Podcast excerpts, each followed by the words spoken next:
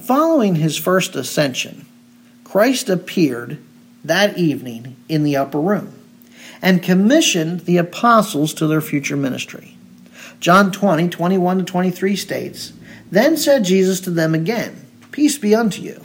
As my Father hath sent me, even so send I you. And when he had said this, he breathed on them and said to them, Receive the Holy Ghost.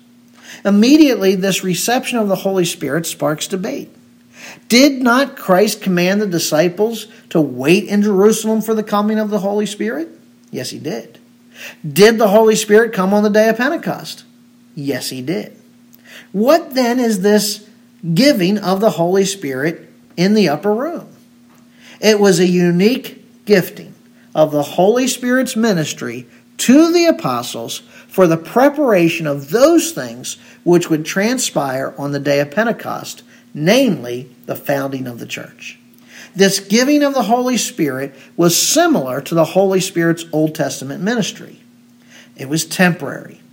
And this also explains the transformation of the disciples between the resurrection and the day of Pentecost when they received the Holy Spirit permanently. Paul sheds further light on the gifts of Christ that he gave when he says in Ephesians 4:11, and he gave some apostles and some prophets, some evangelists, and some pastors and teachers. The he in Ephesians 4:11 refers to Christ himself as the giver of these gifts. The disciples in the upper room that evening were equipped to be apostles, prophets, evangelists, and pastor teachers. Scripture itself testifies that these gifts were foundational to the church.